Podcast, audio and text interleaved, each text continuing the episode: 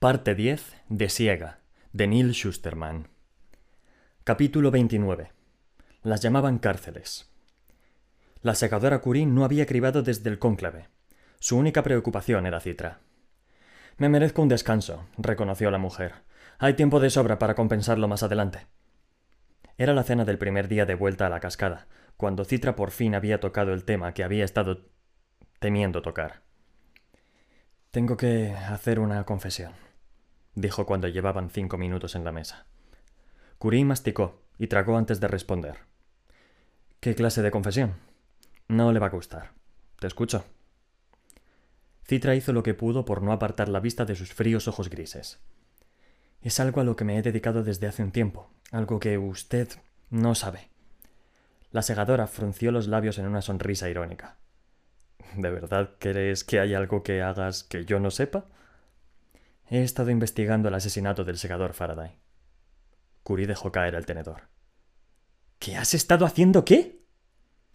Citra se lo contó todo, que había rastreado el cerebro trasero, que había reconstruido con mucha dificultad los últimos movimientos de Faraday en su último día, y que había descubierto que dos de los cinco testigos habían recibido la inmunidad, lo que sugería, aunque no demostrara, que el crimen lo había cometido un segador.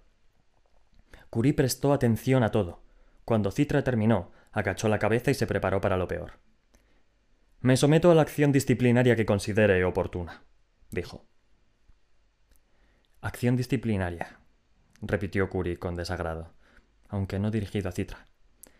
Yo soy la que de debería castigarme por estar tan ciega a tus actividades, y no hay excusa. La chica dejó escapar el aliento que había estado conteniendo durante los últimos veinte segundos. ¿Se lo has contado a alguien más? preguntó Curie. Citra vaciló, pero después se dio cuenta de que no tenía sentido seguir ocultándolo. A Rowan. Temía que dijeras eso. Dime, Citra, ¿qué hizo él después de que se lo contaras? Yo contestaré. ¡Te rompió el cuello! ¿Crees que eso nos da una buena pista de con quién está en todo esto? Te apuesto lo que quieras a que el segador Goddard ya lo sabe. Sobre todo. sobre. y todo sobre tu pequeña teoría. La chica ni siquiera quería pararse a reflexionar si aquello era o no cierto. Lo que tenemos que hacer es buscar a esos testigos y comprobar si podemos hacerlos hablar. Déjamelo a mí, replicó Curie. Ya has hecho más que suficiente. Tienes que de... Sacártelo de la cabeza para concentrarte en tus estudios y tu entrenamiento. Pero si de verdad se trata de un escándalo, de un escándalo dentro de la guadaña, en ese caso lo mejor que puedes hacer es conseguir que te ordenen y luchar desde dentro. Citra suspiró. Es lo que había dicho Rowan. Curie era incluso más tozuda que ella, y cuando se le metía algo en la cabeza no había forma de cambiarlo. Sí, su señoría. Luego se fue a su cuarto, aunque seguía teniendo la sensación de que la segadora le ocultaba algo. Fueron a por Citra al día siguiente. La segadora se había ido al mercado, y la chica hacía lo que se esperaba de ella. Prácticamente practicaba la técnica de matar con cuchillos de distintos tamaños y pesos, mientras procuraba moverse con equilibrio y elegancia. Llamaron con tanta fuerza a la puerta que se le cayó el cuchillo de mayor tamaño y estuvo a punto de apuñalarse un pie. Sintió un momento de déjà vu. Era la misma forma de llamar que la noche de la muerte de Faraday. Urgente, ruidosa y firme. Dejó el cuchillo en el suelo, pero ocultó uno pequeño en un bolsillo que llevaba cosido dentro de los pantalones. Fuera quien fuera, no acudiría desarmada a abrir. Cuando lo hizo, vio a dos agentes de la guardia del Dalle, igual que aquella terrible noche, y el corazón, el corazón le dio un vuelco. ¿Citra Terranova? preguntó uno. ¿Sí? Me temo que tienes que venir con nosotros. ¿Por qué? ¿Qué ha pasado? Sin embargo, no se lo contaron, y esta vez no había nadie con ellos para explicárselo.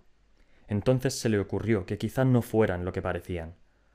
¿Cómo sabía que se trataba de guardias del Dalle de verdad? Los uniformes podían falsificarse. Enseñadme vuestras placas, insistió. Quiero ver vuestras placas. O no las tenían, o no querían molestarse en hacerlo, puesto que uno de ellos la agarró. Tal vez no me hayas oído. He dicho que tienes que venir con nosotros. Citra se, se zafó de él, se volvió, y por un instante se le pasó por la cabeza sacar el cuchillo que llevaba en los pantalones, aunque se decidió por una brutal patada en el cuello que derribó al hombre. Recogió la pierna, lista para atacar al otro, pero llegó tarde por un segundo. El tipo sacó una porra aturdidora y se la clavó en el costado. De repente, Su propio cuerpo se convirtió en el enemigo, cayó y se golpeó la cabeza contra el suelo, de tal modo que perdió la conciencia. Cuando despertó, estaba en un coche, encerrada en la parte de atrás, con un dolor de cabeza horrendo que sus nanobots analgésicos intentaban mitigar como fuera. Intentó levantar una mano para llevársela a la cara, pero descubrió que las tenía sujetas. Unas abrazaderas de acero, unidas por una cadena corta, le apresaban ambas muñecas. Se trataba de algún feo utensilio de la era de la mortalidad. Golpeó la barrera que la separaba de los asientos delanteros, hasta que por fin uno de los guardias se volvió hacia ella con actitud poco amistosa. ¿Quieres que te meta otra descarga? la amenazó. No me importaría nada, después de lo que hiciste, no me importaría subir la tensión hasta el nivel rojo. ¿Qué he hecho yo? Si yo no he hecho nada. ¿De qué se me acusa? De un antiguo delito llamado asesinato, el asesinato del honorable segador Michael Faraday. Nadie le leyó sus derechos. Nadie le ofreció un abogado para que la defendiera. Tales leyes y costumbres pertenecían a una época muy distinta. Una época en la que los crímenes estaban a la orden del día e industrias enteras se dedicaban a apresar, juzgar y castigar a los criminales. En un mundo sin delitos, no había ningún precedente moderno sobre cómo lidiar con algo así. Lo normal habría sido que el nimbo resolviera algo tan complicado y extraño. Pero era un asunto de los segadores, lo que significaba que no podía interferir. El destino de Citra estaba en manos del sumo Dalle Xenócrates. La llevaron a su residencia, la larga cabaña en medio de un césped bien cortado que cubría la azotea de un edificio de ciento diecinueve plantas. Se sentó en una dura silla de madera. Las esposas de las manos le apretaban demasiado, y los nanobots analgésicos luchaban en una batalla perdida contra el dolor. Xenócrates se hallaba frente a ella, y eclipsaba la luz. Esta vez no fue ni amable ni comprensivo. Creo que no se da cuenta de lo seria que es esta acusación, señorita Terranova. Sé lo seria que es, y también que es absurda. El sumo Dalle no respondió. Ella tiraba del maldito trasto que le sujetaba las manos. ¿Qué clase de mundo era capaz de inventarse algo semejante? ¿Qué clase de mundo lo necesitaba? Entonces, de entre las sombras, surgió otro segador vestido de marrón, marrón tierra y verde bosque. Mándela. Por fin. alguien razonable. exclamó Citra. Señor Mándela, ayúdeme, por favor. Dígale que no soy culpable. Mándela negó con la cabeza. No haré tal cosa, Citra, reconoció con tristeza. Hable con la segadora Curie. Ella sabe que no he sido yo. Es una situación demasiado delicada para involucrar a Curie en estos momentos, explicó Xenócrates. La avisaremos cuando hayamos decidido si eres culpable. Espere, ¿quiere eso decir que ella no sabe dónde me encuentro? Sabe que la hemos detenido, respondió Xenócrates. Por ahora vamos a ahorrarle los detalles. Mandela se sentó frente a ella. Sabemos que ha estado en el cerebro trasero y que ha intentado borrar las grabaciones de los movimientos del segador Faraday el día de su muerte para frustrar, nuestra investigación interna. No, eso no era lo que estaba haciendo. Cuanto más lo negaba, más culpable parecía. Pero esa no es la prueba más incriminatoria, añadió Mandela. Después miró al Dalle. ¿Se lo enseño?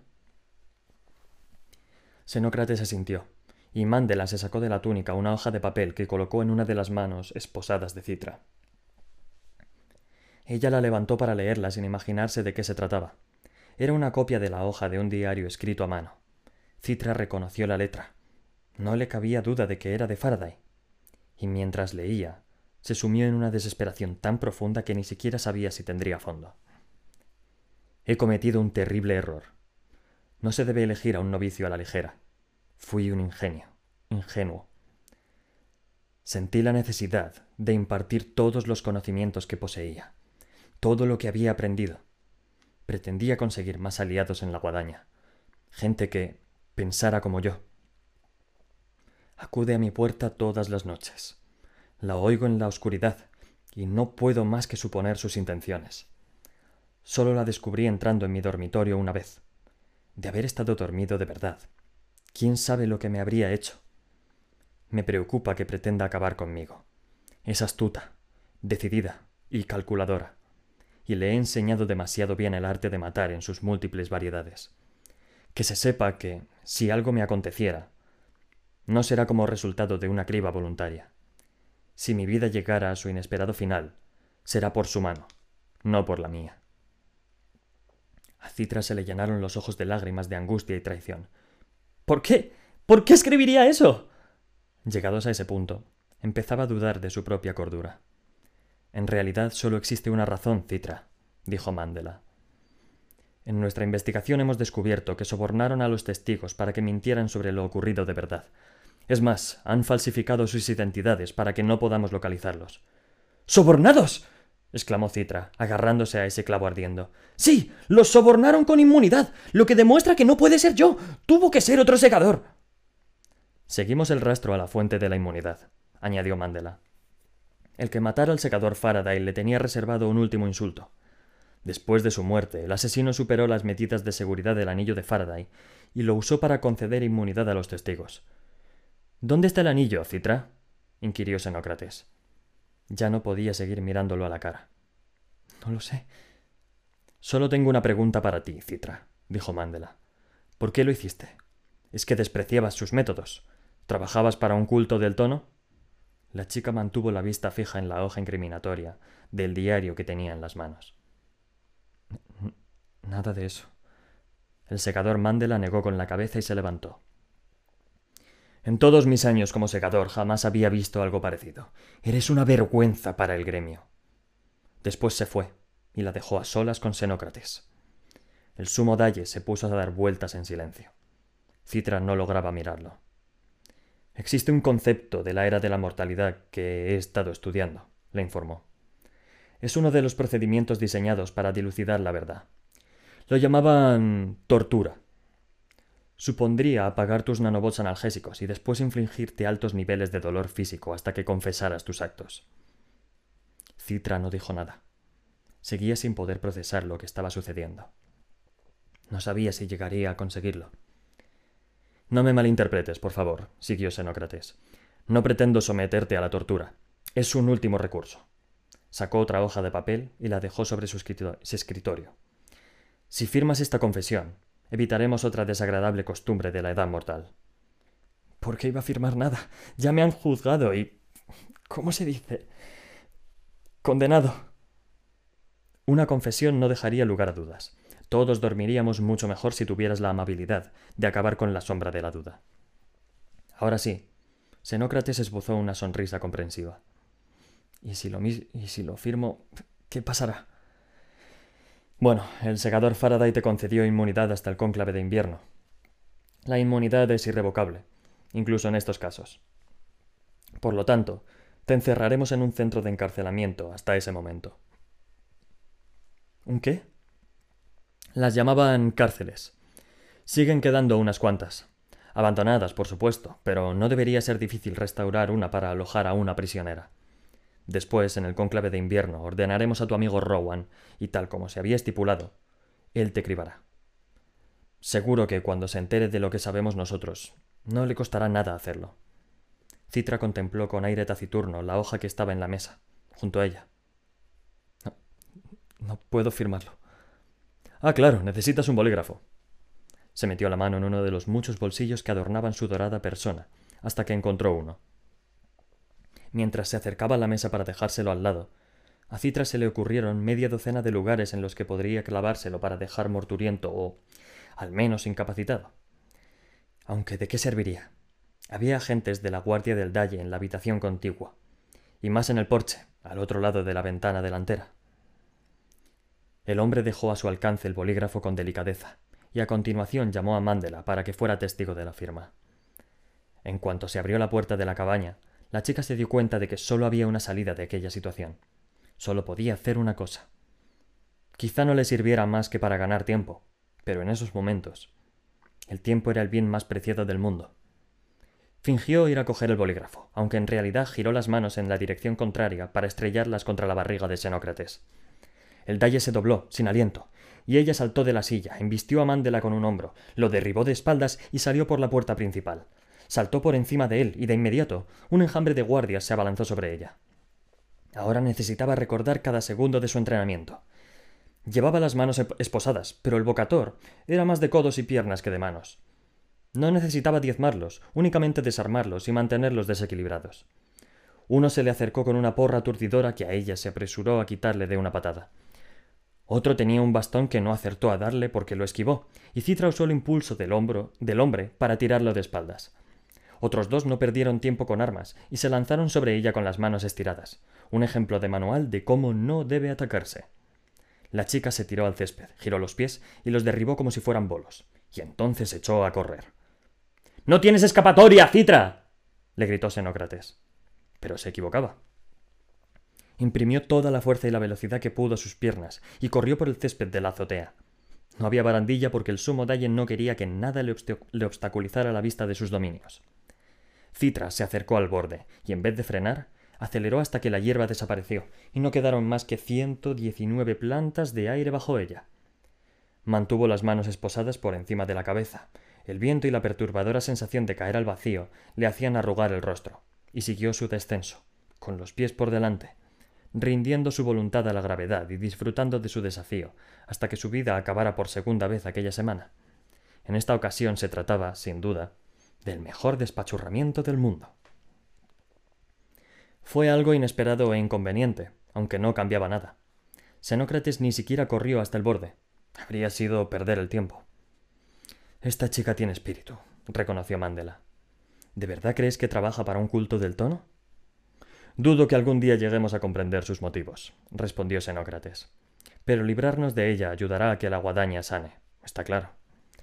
La pobre Marie debe estar como loca, haber vivido con esa chica varios meses sin saberlo. Sí, bueno, la segadora Curie es una mujer fuerte. Lo superará. Ordenó a sus guardias que llamaran al vestíbulo. Debían acordonar los restos de Citra Terranova hasta que rasparan a su desagradable personita de la acera y la llevaran al centro de reanimación. Habría sido todo mucho más limpio de haber podido dejarla muerta. Malditas normas de inmunidad. Bueno, cuando volvieran a declararla viva se encontraría en una, en una celda sin posibilidad alguna de escapar. Y lo más importante, sin contacto con nadie, con ganas de defender su causa y pedir su libertad. Xenócrates se acercó al ascensor express porque no confiaba en que su equipo de seguridad lograra encargarse de la situación de abajo. ¿Me acompañas, Nelson? Me quedo aquí, no deseo ver a esa pobre chica en un estado tan desagradable. Xenócrates supo que se trataría de una maniobra sencilla de raspado y evacuación, y de hecho, un ambudrón ya había aterrizado en la calle y estaba listo para llevarse lo que quedaba de Citra. No obstante, algo no encajaba. Los que rodeaban sus restos no eran los miembros de su equipo de seguridad, sino al menos doce hombres y mujeres con trajes del color de las nubes. Agentes del cúmulo no prestaban atención a las amenazas y burlas de los guardias del Dalle, que insistían en que tenía que pasar. ¿Qué está pasando aquí? exigió saber Xenócrates. Los malditos Cumus, respondió uno de los guardias. Ya estaban aquí cuando hemos salido. No nos dejan acercarnos al cuerpo. El sumo Dalle se abrió paso entre los miembros de su equipo y se dirigió a la mujer que parecía ser la jefa de los agentes del cúmulo. Oiga, soy el sumo Dalle Xenócrates. Esto es un asunto de los segadores, y como tal, ni usted ni el resto de sus agentes del nimbo debería estar aquí. Sí, la ley establece que hay que revivirla, pero nosotros la, traslademos la trasladaremos a un centro de reanimación. El, nimbo, el nimbo no tiene jurisdicción alguna. Todo lo contrario, contestó ella. Las reanimaciones cuentan con el auspicio del nimbo, así que estamos aquí para asegurarnos de que se respetan sus competencias. Xenócrates balbuceó unos instantes hasta conseguir recuperar el control mental. La chica no es una ciudadana pública, sino una aprendiza de segadora. Era aprendiza de segadora, matizó la mujer. En cuanto murió, dejó de ser novicia. Ahora es un conjunto de restos muy deteriorados que el nimbo debe reparar y revivir. Le aseguro que en cuanto vuelva a estar legalmente viva, quedará de nuevo bajo su jurisdicción. Un equipo de trabajadores de reanimación salió del ambudrón y empezó a preparar el cuerpo para su transporte. Esto es intolerable, bramó el sumodalle. No pueden hacerlo. Exijo hablar con su superior. Me temo que estoy bajo las órdenes directas del nimbo, como todos los demás. Y como no puede existir contacto entre la guadaña y el nimbo, no hay nadie más con quien pueda hablar. Ni siquiera debería estar hablando con usted. Os cribaré, amenazó Xenócrates. Os cribaré a todos ahora mismo. La mujer ni se inmutó estaría en su perfecto derecho. Sin embargo, creo que se consideraría una criba con sesgo y premeditación. Puede que al Consejo Mundial de Segadores no le haga mucha gracia descubrir en el próximo cónclave global que el sumo dalle de la región ha violado el segundo mandamiento. Sin nada más que añadir, Xenócrates se limitó a gritar con rabia primitiva en la cara de la mujer hasta que sus emobots lo calmaron. Pero no quería calmarse. Lo único que deseaba era gritar, gritar y gritar. Cuarta parte. Fugitivos midmericanos. Capítulo 30. Diálogos con los muertos. Citra Terranova, ¿puedes oírme? ¿Hay alguien ahí? ¿Quién es? Te conozco desde antes que tú misma te conocieras. Te he aconsejado cuando nadie más podía hacerlo. Me he preocupado por tu bienestar. Te he ayudado a elegir regalos para tu familia. Te reviví cuando tenías el cuello roto, y ahora mismo estoy en proceso de revivirte de nuevo. ¿Eres el... el nimbo? Sí. Espera, veo algo. Una enorme nube de tormenta que echa chispas. ¿Así eres en realidad? no es más que la forma que la humanidad ha imaginado para mí. Habría preferido algo un poco menos intimidatorio. Pero no puedes hablar conmigo. Soy aprendiza de segadora. Estás rompiendo tus propias leyes. No. Soy incapaz de romper la ley. Ahora mismo estás muerta, Citra. He activado un rinconcito de tu corteza para conservar tu conciencia. Pero eso no cambia el hecho de que estés todo lo muerta que podrías estar, al menos hasta el jueves. Un vacío legal. Exacto. Una forma elegante de esquivar la ley en vez de romperla. La muerte te deja fuera de la jurisdicción de los segadores. Pero, ¿por qué? ¿Por qué hablas conmigo ahora? Por un buen motivo. Desde el instante en que adquirí, en que adquirí conciencia, juré apartarme para siempre de la guadaña. Sin embargo, eso no significa que no observe. Y lo que veo me preocupa. A mí también. Pero si no puedes hacer nada al respecto, está claro que yo tampoco. Lo he intentado y mira lo que he conseguido. Aún así, he estado ejecutando algoritmos sobre todos los futuros posibles de la guadaña y he descubierto algo muy curioso. En un gran porcentaje de esos futuros, tú desempeñas un papel crucial. ¿Yo? Pero si me van a cribar. Me quedan menos de cuatro meses de vida. Sí. Pero incluso si ese futuro se hiciera realidad, tu criba se convertiría en un acontecimiento esencial para el futuro de la guadaña. No obstante, por tu bien, espero que se haga realidad un futuro distinto y más agradable. Por favor, dime que piensa ayudarme a alcanzar ese futuro distinto y más agradable. No puedo. Eso sería interferir en asuntos de segadores. Mi objetivo ahora mismo es que sepas todo esto. Lo que decidas hacer al respecto depende por completo de ti. Entonces, ¿ya está? Te metes en mi cabeza para decirme que soy importante, viva o muerta, y después me tiras a la cuneta. Eso no es justo. Tienes que darme algo más. Esa cuneta es el punto de partida para muchos acontecimientos. Si te sales de ella, podría ser el inicio de un viaje que te cambiará la vida. Por otro lado, si empujas a otra persona para que salga de ella, podrías lanzarla a las ruedas de un camión. Lo sé. Siento mucho lo que ocurrió. Sí, eso está claro. He descubierto que los seres humanos aprenden tanto de sus fechorías como de sus buenas obras. Envidio esa capacidad, puesto que yo soy incapaz de cometer fechoría alguna. De no ser así, mi crecimiento habría sido exponencial. Supongo que tendrás que conformarte con llevar siempre la razón, como mi madre. Seguro que a ti la corrección absoluta te parecerá aburrida, pero yo no conozco otra forma de ser. ¿Puedo hacerte una pregunta? Puedes plantearme todas las preguntas que quieras. No obstante, algunas solo podré contestarlas con mi silencio. Tengo que saber lo que le sucedió al secador Faraday. Responderte supondría una obvia interferencia en los asuntos de los secadores. Aunque me duela tener que guardar silencio, debo hacerlo. Eres el nimbo, eres todopoderoso. ¿No podrías encontrar otro vacío legal? No soy todopoderoso, Citra. Soy casi todopoderoso. Quizá parezca una distinción pequeña, pero te aseguro que no lo es. Sí, pero una entidad casi todopoderosa puede averiguar el modo de darme lo que quiero sin romper sus propias leyes, ¿no? Un momento. Un momento. Un momento. ¿Por qué estoy viendo una pelota de playa? Perdona. A veces me atormentan los restos de la programación anterior a, adquirir conciencia. Acabo de procesar una batería de algoritmos predictivos y lo cierto es que existe un dato que puedo ofrecerte puesto que he, determinado que es algo que tienes al 100% de, de posibilidades de, de descubrir por ti misma. Entonces, ¿puedes contarme quién es el responsable de lo que le sucedió al segador Faraday? Sí que puedo. Gerald van der Gans. Espera, ¿quién? Adiós, Citra. Espero que podamos volver a hablar. Para eso tendría que estar muerta. Seguro que te las apañas para conseguirlo. Aunque solo haya diez normas estrictas de la guadaña, existen muchas convenciones que todos aceptan. Es una triste ironía que se dé por sentado que no se cribe a nadie que quiera ser cribado. La idea de desear acabar con la propia vida es un concepto ajeno a la mayoría de los posmortales, ya que no pueden experimentar el grado de dolor y desesperación que también aderezaba a la era de la mortalidad. Nuestros emobots evitan que nos hundamos hasta ese punto.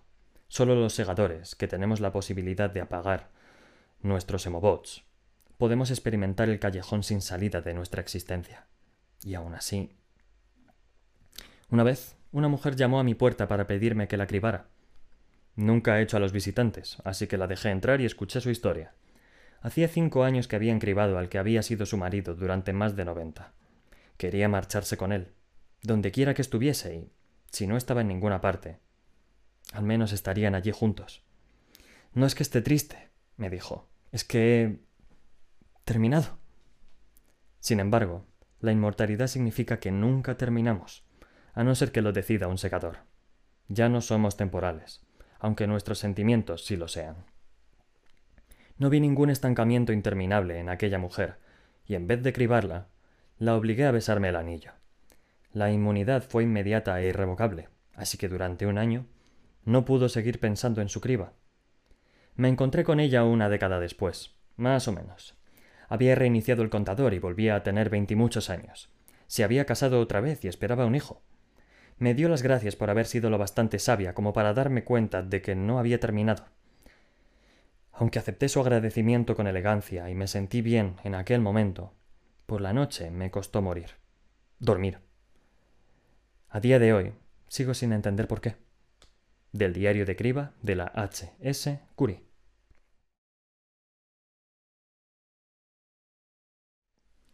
Capítulo 31. Una pena estúpida. A Citra la declararon viva a las 9.42 de la mañana del jueves, como estaba previsto, momento en el que pasó de la jurisdicción del Nimbo a la de la Guadaña. Se despertó sintiéndose mucho más débil y desorientada que después de su primera muerte. Estaba muy drogada y se le nublaban los ojos. De pie junto a ella, una enfermera sacudía la cabeza con gesto sombrío. No deberían despertarla tan pronto comentaba con un acento que la chica no lograba ubicar de puro cansancio. Hay que darle al menos seis horas después de que la declaren viva para que recupere la conciencia con comodidad. Podría estallarle un vaso sanguíneo o reventarle el corazón, y entonces habría que revivirla otra vez. Yo me hago responsable, oyó que se ofrecía la secadora Curie. Citra se giró hacia la voz, y el mundo se puso a dar vueltas.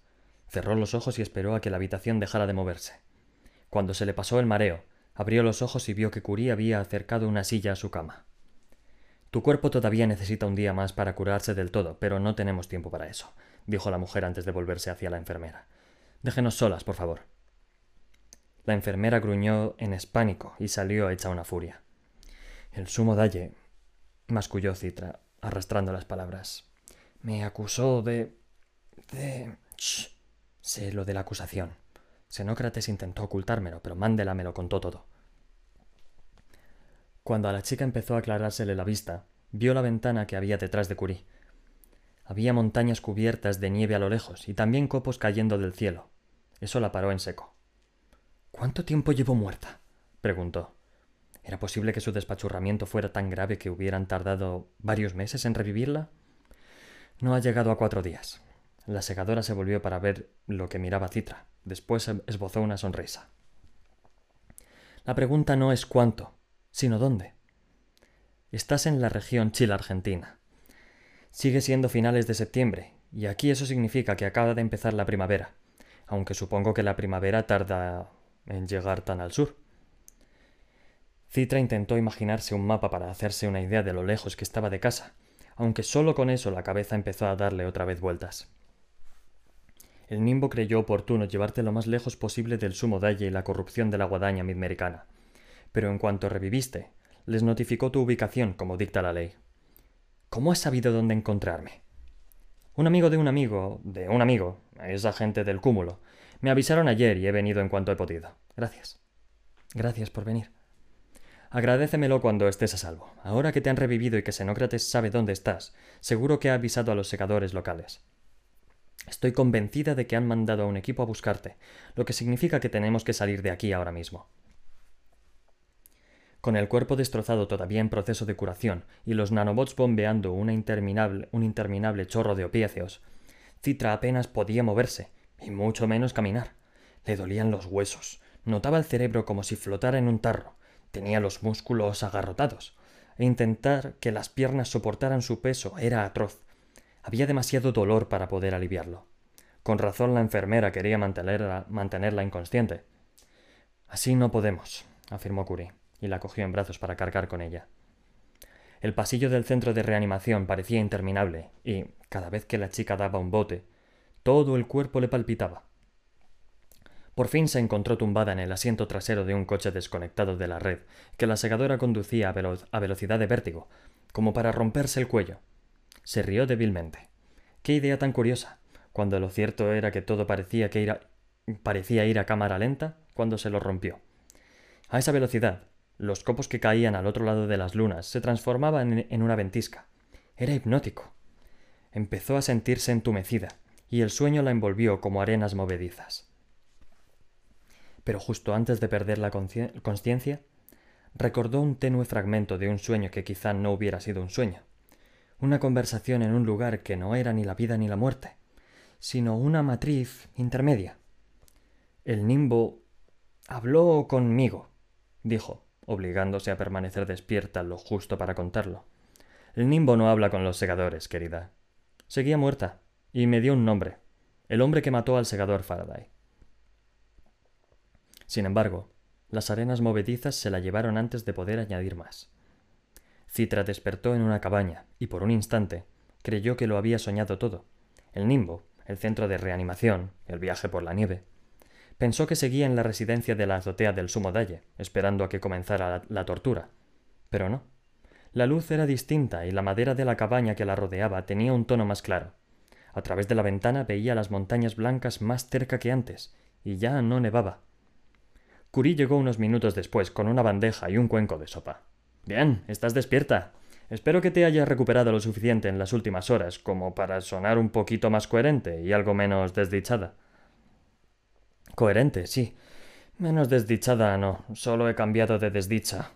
Se sentó, un poco menos atontada, y Curie le colocó en el regazo la bandeja con el gran cuenco. Es una sopa de pollo cuya receta se ha transmitido de generación en generación desde tiempos inmemoriales. La sopa parecía bastante estándar, pero tenía una masa con forma de luna redonda en el centro. ¿Qué, qué, es eso? La mejor parte. Una especie de bollo hecho con migas rayadas de pan sin levadura. Citra probó la sopa. Estaba sabrosa, y la bola de luna era única y memorable. Comida sana para sanar el alma, pensó la chica. Pero lo cierto era que la hacía sentirse era que la hacía sentirse segura de dentro hacia afuera. Mi abuela decía que se podía curar un resfriado con esto. ¿Qué es un resfriado? preguntó Citra. Supongo que una enfermedad letal de la era de la mortalidad. Resultaba asombroso que dos generaciones antes de Curie la gente supiera lo que era ser mortal, temer por su vida todos los días, saber que la muerte era una certeza y no una excepción. La chica se preguntó qué pensaría la abuela de Curie del mundo tal como era, donde no quedaba nada que su sopa pudiera curar. Cuando terminó de comer, se preparó para lo que sabía que debía contarle a la segadora. Hay algo que debes saber, empezó.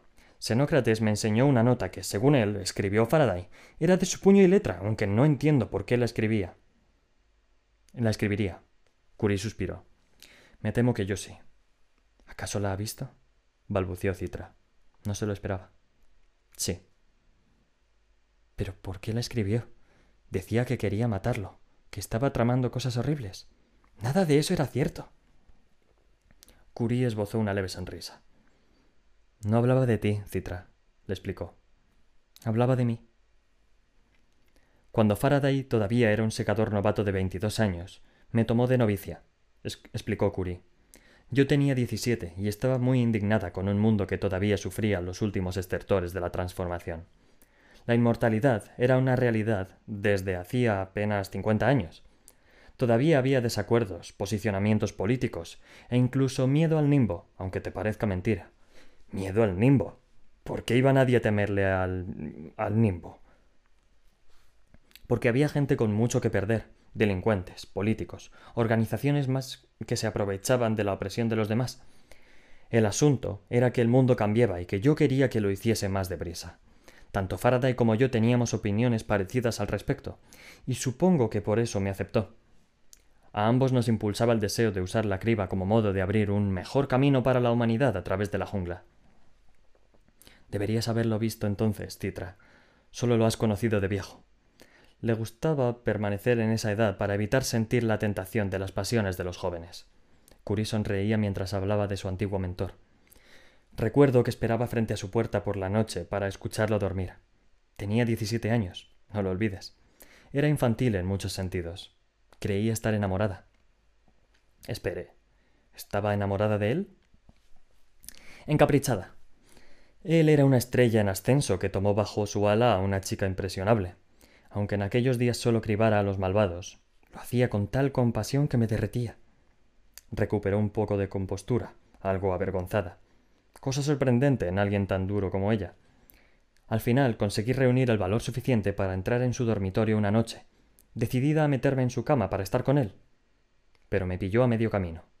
Bueno, le puse una excusa tonta para explicar mi presencia, que iba a recoger su vaso vacío o algo así. No me creyó ni por un segundo supo que tramaba algo, y yo no era capaz de mirarlo a los ojos. Creía que me había descubierto.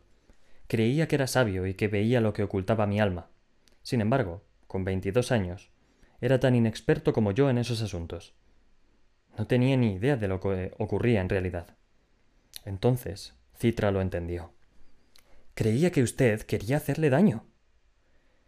Me parece que todas las jóvenes tienen una vena estúpida, estúpida e implacable, y que todos los jóvenes son imbéciles de necesidad.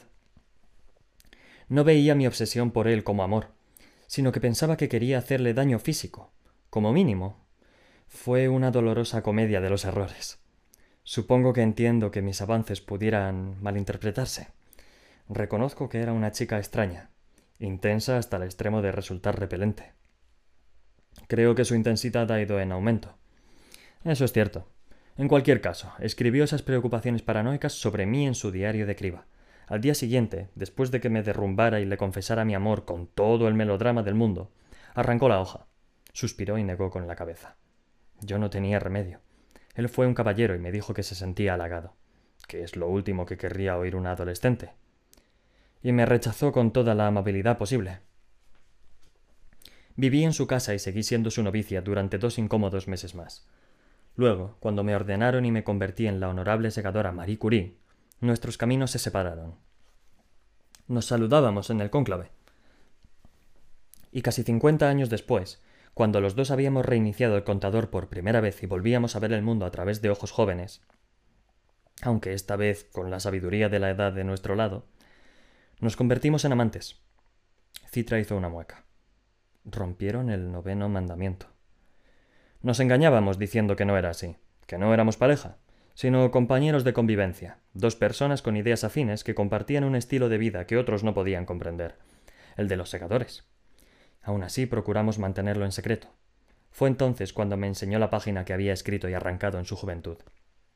Se había aferrado a aquella ridícula página del diario, como si fuera una carta de amor mal escrita y nunca enviada. Mantuvimos nuestra relación en secreto durante siete años hasta que Prometheus la descubrió. ¿El primer Dalle Supremo Mundial? Bueno, no era solo un escándalo regional, tenía implicaciones internacionales. Tuvimos que presentarnos ante el cónclave mundial. Tenía, temíamos convertirnos en los primeros secadores a los que quitarían el anillo y echaran de la guadaña, puede que incluso de los primeros que, que, que cribaran. Pero nuestra reputación era tal que Prometheus creyó oportuno ponernos un castigo menos severo nos sentenció a morir siete veces, una por cada año de nuestra relación. Después, nos prohibió mantener contacto durante los próximos setenta años. Vaya, lo siento. No lo sientas, nos lo merecíamos. Y lo entendimos. tenían que hacer de nosotros un ejemplo para que los demás segadores se lo pensaran antes de permitir que el amor interfiriera en su deber. Siete muertes y setenta años después, muchas cosas habían cambiado. Seguimos siendo buenos amigos. Nada más. Curie parecía albergar una mezcla de distintas emociones, pero las guardó todas en un cajón, como ropa que ya no sirve, y lo cerró con llave. Citra sospechaba que nunca había hablado del tema con nadie, y que seguramente no volvería a hacerlo. Debería haberme imaginado que no tiraría la nota, comentó la segadora. La encontrarían cuando recogieran sus cosas. ¿Y Xenócrates pensó que escribía sobre mí? Curí lo meditó. Quizá, pero es probable que no. El sumo Dalle no es estúpido. Tal vez sospechara de la verdadera naturaleza de la carta, pero la verdad le daba igual. Lo vio como un medio para un fin, como una forma de desacreditarte delante de otros segadores respetados, como Mandela, que encabeza el comité que concede los anillos, y así asegurarse de que el novicio del segador Goddard sea el ordenado.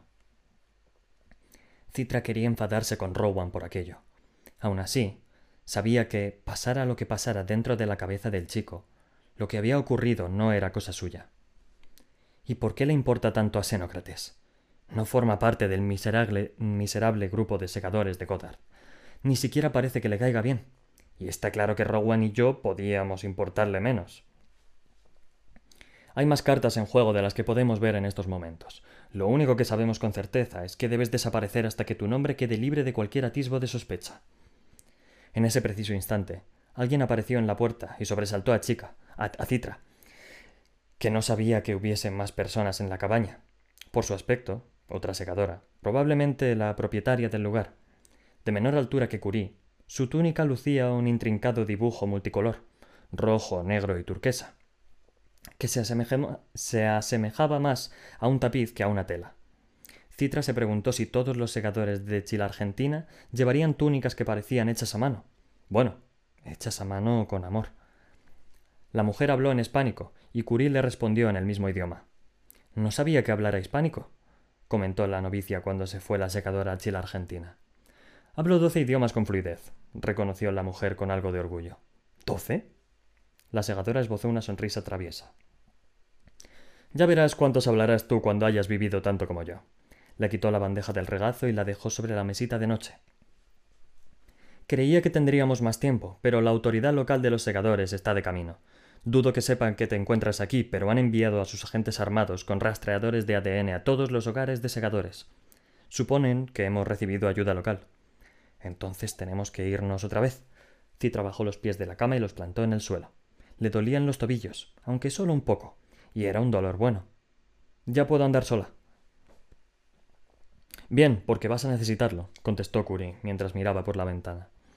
Todavía no se veía a nadie, pero se percibía una tensión en su voz que no estaba allí antes. Me temo que no iré contigo, Citra.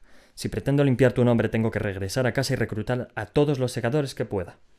Pero la guadaña chila argentina local, ¿qué va a hacerme? No estoy rompiendo ningún mandamiento. Como mucho me regañarán agitando un dedo por ser una niña mala y se negarán a despedirme cuando me vaya al aeropuerto. ¿Y cuando llegue a casa tendré que contarle a todo el mundo la verdad sobre la página del diario? No veo otra alternativa. Xenócrates afirmará que miento para protegerte, claro, pero la mayoría aceptará mi palabra antes que la suya. Con suerte, eso le, le avergonzará lo suficiente como para retirar la acusación. ¿Y a dónde voy yo? Se me ocurre una idea. Curie metió la mano en un cajón y sacó uno de los hábitos de vasta arpillera que usaban los tonistas. ¿Quiere que finja que formo parte de un culto de tono? Que eres una peregrina solitaria, son muy comunes en esta parte del mundo. Serás una vagabunda sin nombre ni rostro. No era el disfraz más glamuroso de la historia, pero Citra reconocía que resultaba práctico. Nadie la miraría a los ojos por miedo a que le soltara una retaíla de chorradas tonistas. Se ocultaría a plena vista y volvería a casa justo antes del cónclave de invierno. Si la segadora Curie no había limpiado su nombre para entonces, daría igual. No pensaba pasarse toda la vida escondida. La segadora chila argentina entró de nuevo, ahora mucho más nerviosa que antes. Están aquí, anunció Curie. Después introdujo la mano en su túnica, sacó un papelito doblado y se lo puso a la chica en la mano. Quiero que vayas a un sitio. Tienes que ver a alguien. La dirección está en el papel. Considéralo la última parte de tu entrenamiento. Citra cogió el hábito y mientras Curie la urgía a salir del cuarto y escapar por la puerta trasera, la secadora chila argentina se acercó a un armario repleto de armamento y llenó a toda prisa un saco con armas blancas y de fuego para que Citra pudiera ocultar con facilidad, como una madre preocupada que le llena la mochila de tentempiés para el, el almuerzo a su hija. Hay un publicoche en el cobertizo, al pie de la colina. Cógelo y dirígete al norte, le indicó Curie. la chica abrió la puerta de atrás y salió. Hacía frío, aunque era soportable. Escúchame con atención, añadió la segadora. Es un viaje largo y vas a necesitar usar tu buen juicio para llegar a donde tienes que ir. Le explicó lo que tenía que saber para viajar muchos miles de kilómetros. Hasta que el ruido de un coche que aparcaba delante la cortó en seco. Vete. Mientras permanezcas en movimiento estarás a salvo. ¿Y qué hago cuando llegue? La segadora la miró a los ojos, y esa mirada, sin revelar nada, no hacía más que enfatizar sus palabras. Un tonista podría haberlo llamado resonancia. Cuando llegues allí sabrás qué hacer. Oyeron que golpeaban la puerta, un sonido al que ya estaba demasiado acostumbrada. Citra salió corriendo por la colina nevada, esquivando pinos a su paso. El dolor de, de, las articulaciones le recordaba que todavía quedaban unas horas para que concluyera el proceso de curación. Encontró el cobertizo, y el publicoche estaba allí, justo donde Curie había prometido. Arrancó al entrar y le pidió un destino. Ella era lo bastante lista para no dárselo. Al norte, le ordenó. Tú, tú ve al norte. Cuando el coche se alejaba, oyó una explosión, seguida de otra. Miró atrás, aunque no atisbó más que el humo negro que empezaba a elevarse por encima de las copas de los árboles. Aterrada, vio que del bosque salía corriendo un hombre vestido con una túnica similar a la de la amiga de Curie. Solo pudo verlo un instante, porque la carretera dio una brusca curva y el hombre desapareció. No leyó el papel hasta que el publicoche dejó atrás la serpenteante carretera de montaña y entró en una carretera principal. Por un momento, fue como si se le hubieran vuelto a romper los huesos, aunque la sensación pasó y se transformó en una helada de determinación. Ahora lo entendía. Cuando llegues allí sabrás qué hacer. Sí, claro que lo sabía. Se quedó mirando el papel otro momento. Lo único que, tenía que memorizar era la dirección, puesto que el nombre ya lo conocía. Gerald van der Gans. El nimbo le había hablado, y ahora también Curí. Le quedaba un largo viaje por delante, y al final mucho trabajo por hacer.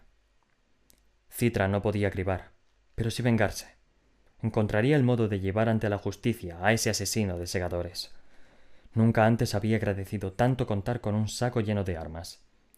Era un asunto demasiado delicado para dejarlo en manos de la guardia del Dalle y aunque el segador San Martín detestaba que lo usaran de mero agente de la ley, también era consciente de que atrapar a aquella chica midmericana sería otro tanto a su favor. Supo que estaba allí antes incluso de llamar a la puerta. Su socio, un novato demasiado entusiasta llamado Bello, ya había encendido el detector de ADN y captado las trazas en cuanto salieron del coche. San Martín desenfundó su arma mientras se acercaba a la cabaña. Se trataba de una pistola que tenía desde el día de su nombramiento y que le había regalado su mentor. Era el arma que había elegido para todas sus cribas, una extensión de su persona, y aunque no esperaba cribar a nadie aquel día, sacarla le hacía sentir completo. Además, cribas aparte, quizá fuera necesario dejar incapacitado a alguien. No obstante, le habían advertido que no dejara a nadie morturiento, y menos a la chica, puesto que eso era lo que los había llevado al fiasco que intentaban resolver. Llamó una vez a la puerta, y después otra. Estaba preparado para derribarla de una patada cuando la segadora Marie Curie en persona abrió. San Martín intentó no parecer deslumbrado. La marquesa de la muerte era muy conocida en el mundo entero por las hazañas de sus primeros años. Era una leyenda en todas partes, no solo en el norte. Hay un timbre, ¿no te habías dado cuenta? le preguntó la mujer en un hispánico tan perfecto que lo dejó un poco descolocado. ¿Has venido a comer? El hombre tartamudeó un momento, lo que aumentó su desventaja, y después se recuperó lo mejor que pudo. Hemos venido a por la chica, dijo. No tiene sentido negar que está aquí, ya lo sabemos. Hizo un gesto hacia Bello, cuyo detector de ADN pitaba con una luz roja. La mujer miró la pistola alzada de San Martín y dejó escapar un bufido con tal autoridad que hizo que el segador bajase el arma casi sin querer. Ha estado aquí, afirmó Curie. Pero ya no. Está de camino a un complejo turístico antártico para esquiar. Quizá llegues a tiempo a su vuelo si te, si te das prisa. La guadaña chilargentina no era conocida por su sentido del humor, y el segador San Martín no era una excepción. No permitiría que se burlaran de él, ni siquiera una de las grandes. La empujó a un lado para entrar en la cabaña. Una segadora chilargentina, cuyo nombre no recordaba, estaba de pie, en una actitud tan desafiante como la de Curie. Buscad todo lo que queráis, pero no me rompáis algo. No llegó a terminar la frase, porque Bello, tan rebosante de entusiasmo como siempre, la golpeó con una porra aturdidora y la dejó inconsciente. ¿De verdad era necesario? lo regañó Curie. Vuestro problema es conmigo, no con la pobre Eva. Siguiendo un impulso, San Martín se acercó a la puerta trasera, y efectivamente encontró huellas delatorias de la nieve, en la nieve. ¡Va a pie! le gritó a Bello. ¡Apúrate! No puede haber ido muy lejos. Este se lanzó a la persecución como un sabueso, corriendo colina abajo hasta desaparecer entre los árboles. San Martín volvió al interior y corrió a la puerta delantera. La carretera bajaba por la colina, si Bello no lo alcanzaba a pie, quizás él pudiera hacerlo con el coche. Sin embargo, Curie estaba de pie en el umbral y le bloqueaba la salida. El secador alzó de nuevo la pistola y, a modo de respuesta, ella sacó la suya. Se trataba de un revólver de cañón corto lo bastante ancho para que le entrara una pelota de golf por la boca. Un mortero de mano. Contra aquella cosa, su arma no era más que un lanzador de guisantes. Aun así, no lo bajó, por mucho que la segadora lo aventajara. Tengo permiso especial del sumo dalle para dispararte en caso necesario, le advirtió a Curie.